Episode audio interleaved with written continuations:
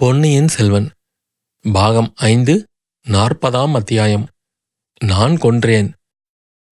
திருவாலங்காட்டுச் செப்பேடுகளில் சோழ வம்சாவளியை விவரிக்கும்போது வானுலகை பார்க்கும் ஆசையினால் ஆதித்தன் அஸ்தமனத்தை அடைந்தான். உலகில் கலி என்னும் காரிருள் சூழ்ந்தது என்று கூறப்பட்டிருக்கிறது.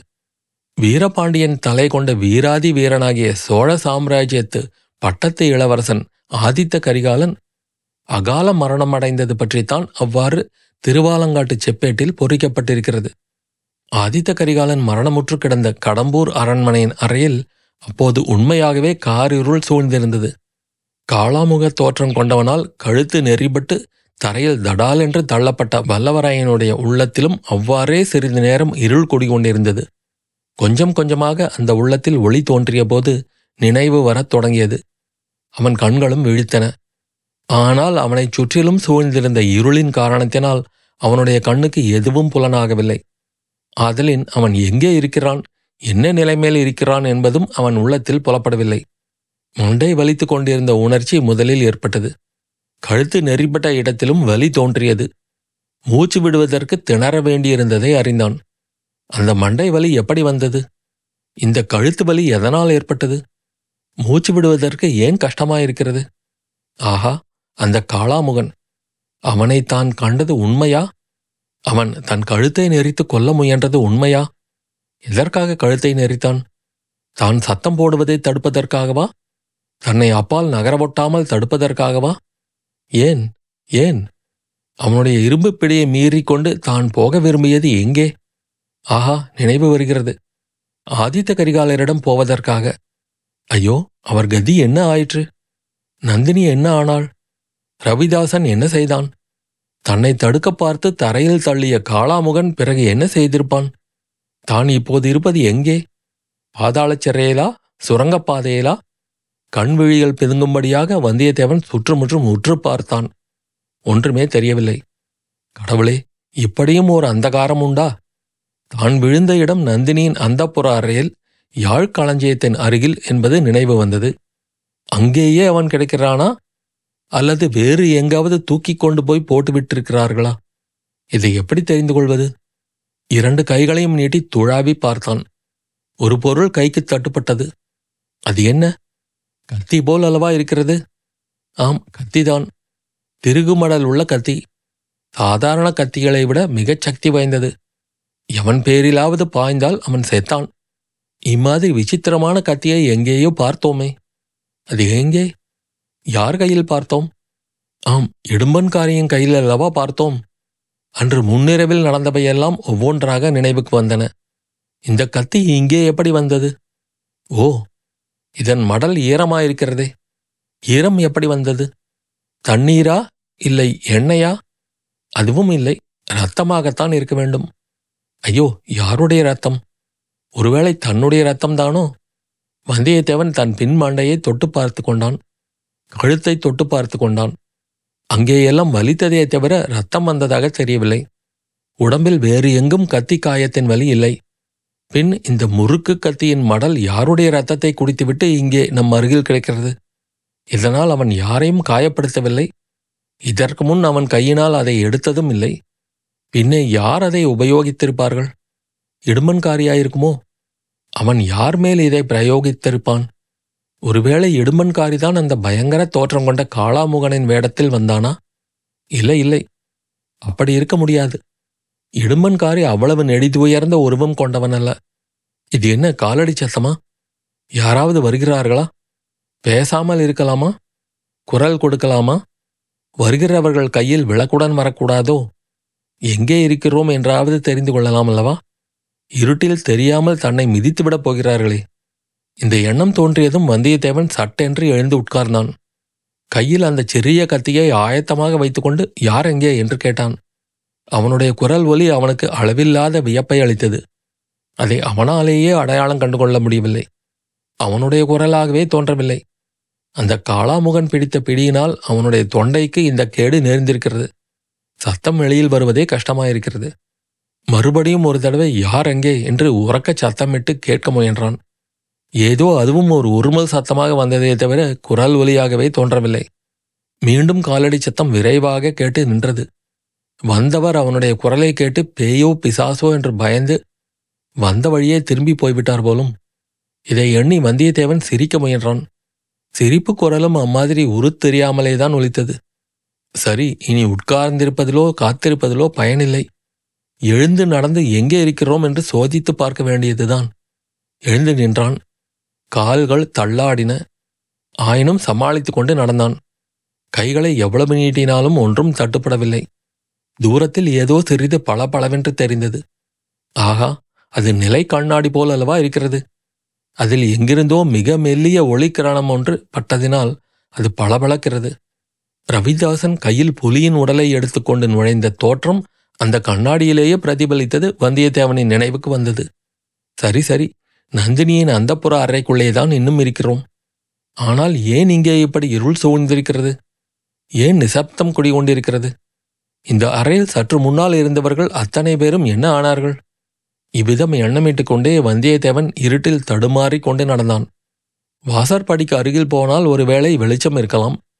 அல்லது அங்கிருந்து வெளியேறி யாரையாவது கேட்டு நடந்ததை தெரிந்து கொள்ளலாம் என்று எண்ணிக்கொண்டு சென்றான். ஏதோ காலில் தடுக்கவே மறுபடியும் தடால் என்று விழுந்தான். ஆனால் இம்முறை ஏதோ மிருதுவான பொருளின் மீது விழுந்தபடியால் பலமாக அடிபடவில்லை. அந்த மிருதுவான பொருள் புலியின் தோல் என்று தெரிந்தது. ரவிதாசன் கையில் எடுத்துக்கொண்டு வந்து எரிந்த புலித்தோல் மீது அவன் விழுந்திருக்க வேண்டும். தடுமாறி விழுந்தபோது கையில் இருந்த கத்தி நழுவி விட்டது அதை கண்டுபிடித்து எடுத்துக்கொள்வதற்காக கையை நீட்டி துழாவினான். கையில் மிருதுவாக ஏதோ தட்டுப்பட்டது. வந்தியத்தேவனுடைய உடம்பெல்லாம் நடுங்கியது. ரோமங்கள் குத்திட்டு நின்றன. நெஞ்சில் பீதி குடிகொண்டது அப்படியும் இருக்க முடியுமா? என்று எண்ணிக்கொண்டே மறுபடியும் தடவி பார்த்தான். ஆம் அது ஒரு மனித உடல்தான். அவன் கையில் தட்டுப்பட்டது அந்த மனிதனின் உள்ளங்கை. புலித்தோலை உடனே அகற்றி தூர எறிந்தான். பிறகு உற்று பார்த்தான். கண்ணாடியில் விழுந்த லேசான ஒளி பிரதிபலித்து கீழே கிடந்த உடலையும் சிறிது புலப்படுத்தியது. ஐயோ இளவரசர் ஆதித்த கரிகாலர் அல்லவா கிடக்கிறார்? அவர் அல்ல அவருடைய உயிரற்ற உடல்தான் கிடக்கிறது. வந்தியத்தேவனுடைய நெஞ்சு விம்மி தொண்டையை அடைத்துக் கொண்டது. கண்களில் அவனை அறியாமல் கண்ணீர் ததும்பியது. நடுநடுங்கிய கைகளினால் கரிகாலருடைய உடம்பின் பல பகுதிகளையும் தொட்டு பார்த்தான். சிறிதும் சந்தேகத்துக்கு இடமில்லை. உயிர் சென்றுவிட்ட வெறும் கூடுதான். அந்த உயிரற்ற உடம்பின் விழா பக்கத்திலிருந்து பெருகி பக்கத்தில் வழிந்திருந்த இரத்தம் அவனுடைய கைகளை நனைத்தது. அச்சமயம் அவனுக்கு குந்தவை பிராட்டிய நினைவு உண்டாயிற்று. அந்த மாதரசி அவனை எதற்காக அனுப்பி வைத்தாளோ அந்த காரியத்தில் அவன் வெற்றி அடையவில்லை. முழு தோல்வி அடைந்தான். இனி அவள் முகத்தில் விழிப்பது எங்கனம்? அவனால் எவ்வளவு பிரயத்தனம் செய்ய முடியுமோ அவ்வளவும் செய்தாகிவிட்டது. ஆனாலும் பயன்படவில்லை. விதி வென்றுவிட்டது. இளவரசரின் உயிரற்ற உடலை எடுத்து தன்னுடைய மடியிலே போட்டுக்கொண்டான். மேலே என்ன செய்வது என்று தெரியவில்லை. சிந்திக்கும் சக்தியையே இழந்துவிட்டான். சத்தம் போட்டு அலறுவதற்கு தொண்டையிலும் சக்தி இல்லாமல் போய்விட்டது. இளவரசர் இறந்துவிட்டார் ஒப்புக்கொண்ட காரியத்தில் நாம் வெற்றி பெறவில்லை. குந்தவையின் முகத்தில் இனி விழிக்க முடியாது. என்னும் இந்த எண்ணங்களே திரும்பத் திரும்ப அவன் மனத்தில் வந்து கொண்டிருந்தன. இவ்வாறு எண்ணிக்கொண்டு அவன் எத்தனை நேரம் அங்கேயே உட்கார்ந்திருந்தான் என்பது அவனுக்கே தெரியாது. தீவர்த்தி வெளிச்சத்துடன் மனிதர்கள் சிலர் அந்த அறையை நெருங்கி வருகிறார்கள் என்பதைக் கண்ட பிறகுதான் அவனுக்கு ஓரளவு சுயநினைவு வந்தது. கரிகாலருடைய உடலை தன்னுடைய மடியிலிருந்து எடுத்து கீழே வைத்துவிட்டு எழுந்து நின்றான். பத்து பன்னிரண்டு ஆள்கள் முன்வாசல் பக்கமிருந்து வந்தார்கள். அவர்களில் இருவர் தீவர்த்தி பிடித்துக் கொண்டிருந்தார்கள். மற்றும் சிலர் வேலேந்தி கொண்டு வந்தார்கள். எல்லாருக்கும் முன்னால் கந்தமாறனும் அவனுக்கு அடுத்தாற்போல் பெரிய சம்புவரையரும் வந்தார்கள். வந்தவர்கள் எல்லாருடைய முகங்களும் பயப்பிராந்தியை காட்டின. தீவர்த்தி வெளிச்சத்தில் பேயடித்தவர்களைப் போல் காணப்பட்டார்கள். கந்தமாறனுடைய முகத்தில் மட்டும் கோபமும் ஆத்திரமும் கொந்தளித்துக் கொண்டிருந்தன. அவன் வந்தியத்தேவனை பார்த்ததும் அடே பாதகா கொலைகாரா சிநேக துரோகி ராஜ துரோகி நீ தப்பித்து கொண்டு ஓடவில்லையா? போய்விட்டாய் என்றல்வா நினைத்தேன் என்று கர்ஜனை செய்தான். பின்னர் பெரிய சம்புவரையரை நோக்கி தந்தையே அதோ பாருங்கள் கொலைகாரனை. சிநேகிதன் போல் நடித்து பாதகம் செய்த பழிகாரனை பாருங்கள். நம்முடைய வம்சத்துக்கு அழியாத களங்கத்தை உண்டு பண்ணிய சண்டாளனை பாருங்கள். அவன் முகத்தோற்றத்தை பாருங்கள். அவன் செய்த பயங்கர குற்றம் அவன் முகத்திலேயே எழுதியுள்ளதைப் போல் பிரதிபலிப்பதை பாருங்கள் என்றான். சம்புவரையர் அதற்கெல்லாம் மறுமொழி ஒன்றும் சொல்லாமல் கீழே கிடந்த ஆதித்த கரிகாலனுடைய உடலை அணுகினார். அதன் தலைமாட்டில் உட்கார்ந்து சிறிது நேரம் உற்று பார்த்து கொண்டிருந்துவிட்டு ஐயோ விதியே இது என் வீட்டிலா நேர வேண்டும்? விருந்துக்கு என்று அழைத்து வேந்தனை கொன்ற பழி என் தலையிலா விடிய வேண்டும் என்று புலம்பிக் கொண்டே தமது தலையில் பட்டார் பட்டார் என்று அடித்துக்கொண்டு புலம்பினார். கந்தமாறன் தந்தையே நம் குலத்துக்கு அந்த பழி ஒரு நாளும் வராது. இதோ கொலைகாரனை கையும் மெய்யுமாக பிடித்திருக்கிறோம். இவன் இளவரசரை கொள்வதற்கு உபயோகித்த கத்தி அதோ கிடப்பதை பாருங்கள். அதில் ரத்தம் தோய்ந்திருப்பதை பாருங்கள்.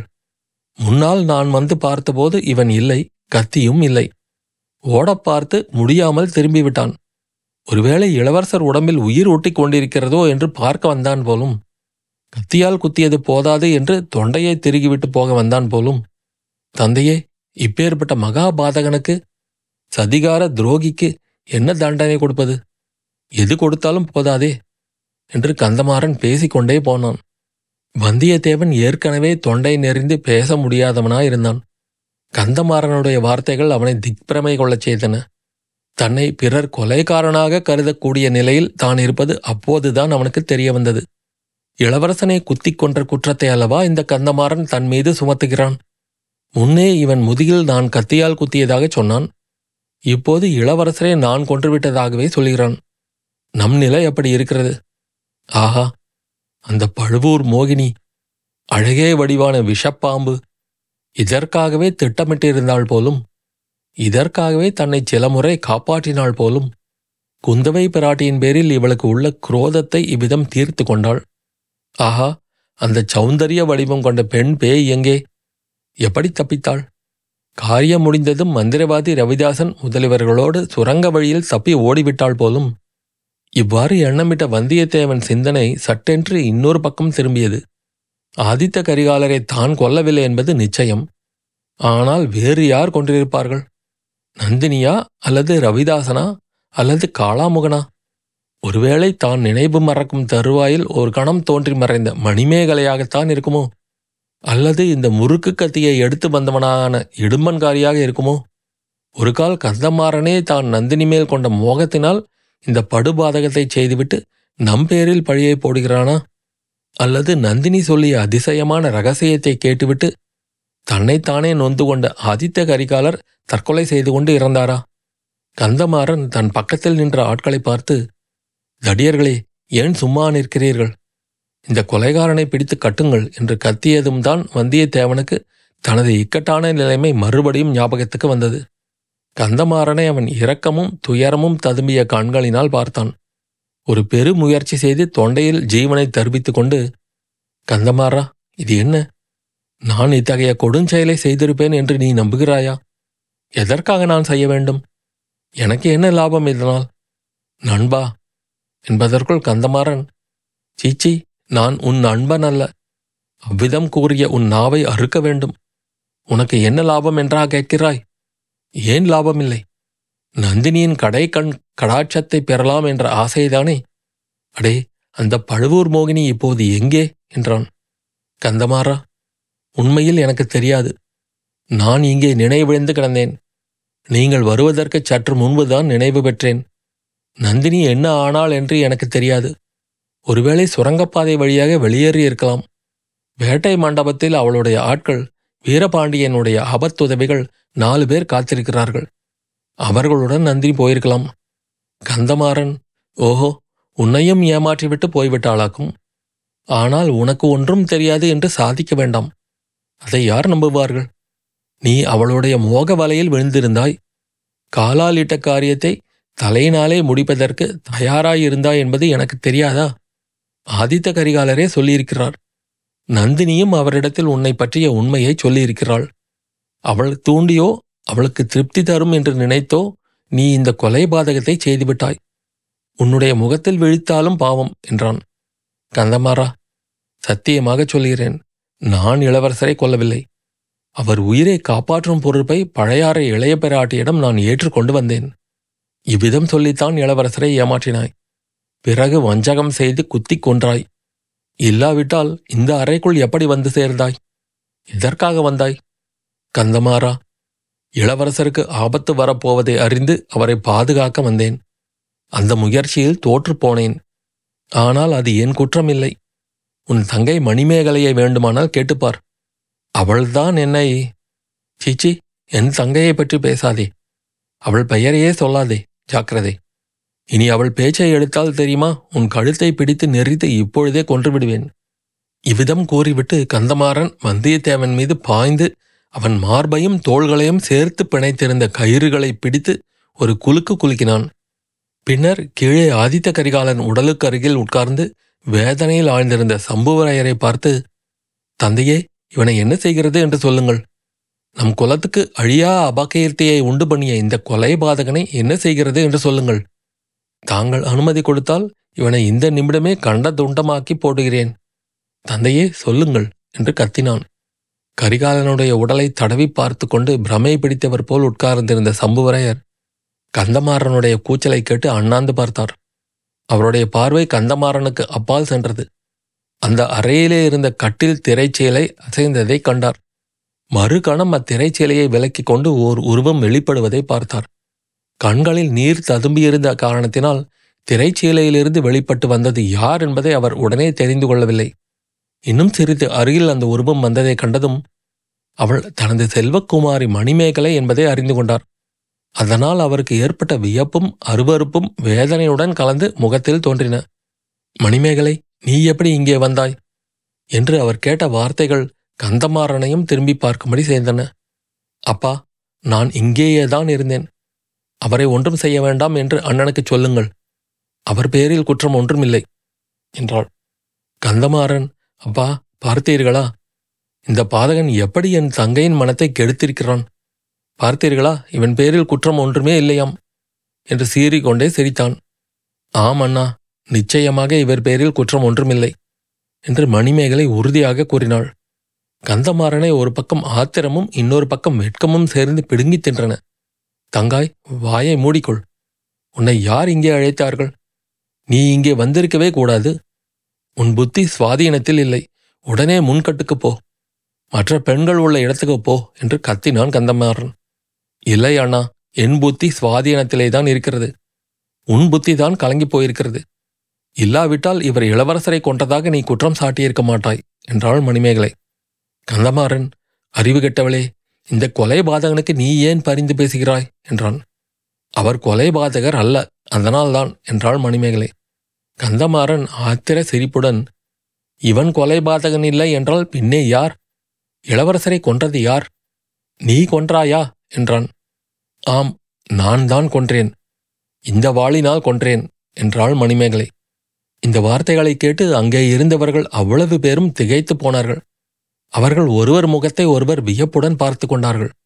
ஒரு கண நேர திகைப்புக்குப் பிறகு கந்தமாறன் வந்தியத்தேவனை விட்டுவிட்டு மணிமேகலை அண்டை பாய்ந்து ஓடினான். அதன் நுனியை உற்று பார்த்தான். அப்பா இதை கேளுங்கள். இவளால் இந்த வாளை தூக்கவே முடியவில்லை. இவள் இதனால் இளவரசரை கொண்டதாகச் சொல்லுகிறாள். இது இளவரசர் உடம்பில் பாய்ந்திருந்தால் திரும்ப இவளால் எடுத்திருக்க முடியுமா? இதன் நுனியில் பாருங்கள். சுத்தமாய் துடைத்தது போல் இருக்கிறது. வல்லவரையனை காப்பாற்றுவதற்காக இப்படி சொல்லுகிறாள். இவன் பேரில் இவளுக்கு ஏன் இவ்வளவு அக்கறை? அவ்வளவு தூரம் இவளுடைய மனதை இந்த பாதகன் கெடுத்து விட்டிருக்கிறான். மாயமந்திரம் போட்டு மயக்க விட்டிருக்கிறான் அவனுடைய முகத்தை பாருங்கள். அவன் செய்த குற்றம் அவன் முகத்திலேயே எழுதியிருப்பதை பாருங்கள் என்றான். உண்மையிலேயே வந்தியத்தேவன் முகத்தில் வியப்பும் திகைப்பும் வேதனையும் குடிகொண்டிருந்தன. இத்தனை நேரம் மௌனமாயிருந்தவன் இப்போது வாய் திறந்து கந்தமாரா நீ சொல்லுவது உண்மைதான். நான் தான் குற்றவாளி. உன் சகோதரி என்னை காப்பாற்றுவதற்காகவே இப்படி கற்பனை செய்து சொல்லுகிறாள். இளவரசி தங்களுக்கு நன்றி. என் உடலிலிருந்து உயிர் பிரிந்த பிறகும் தாங்கள் என்னிடம் வைத்த சகோதர பாசத்தை மறக்க மாட்டேன். ஆனால் தங்கள் சமயம் சொல்வதை இப்போது கேளுங்கள். அந்த புறத்துக்கு போய்விடுங்கள் என்றான். இதை கேட்ட கந்தமாறனுடைய குரோதம் சிகரத்தை அடைந்தது. முன்னுமே சிவந்திருக்க அவன் கண்கள் இப்போது அனலை கக்கின. அடே எனக்காக நீ சிபாரிசு செய்யும் நிலைமைக்கு வந்துவிட்டாயா நான் சொல்லி கேட்காதவள் நீ சொல்லித்தான் கேட்பாளா? இவள் உன்னிடம் அவ்வளவு சகோதர வாஞ்சை வைத்திருக்கிறாளா? இவள் என்னுடன் பிறந்தவளா? உன்னோடு பிறந்தவளா? என்னை காட்டிலும் உன்னிடம் இவளுக்கு மரியாதை அதிகமா? அது ஏன்? என்ன மாயமந்திரம் செய்து இவள் மனத்தை அவ்விதம் கெடுத்துவிட்டிருக்கிறாய்? உன்னை நான் கொல்லுவதற்கு இதுவே போதுமே. இதோ உன்னை யமன் உலகம் அனுப்பிவிட்டு மறு காரியம் பார்க்கிறேன். உன் அருமை சகோதரி கையில் வைத்திருந்த வாளினாலேயே உன்னை கொல்லுகிறேன்.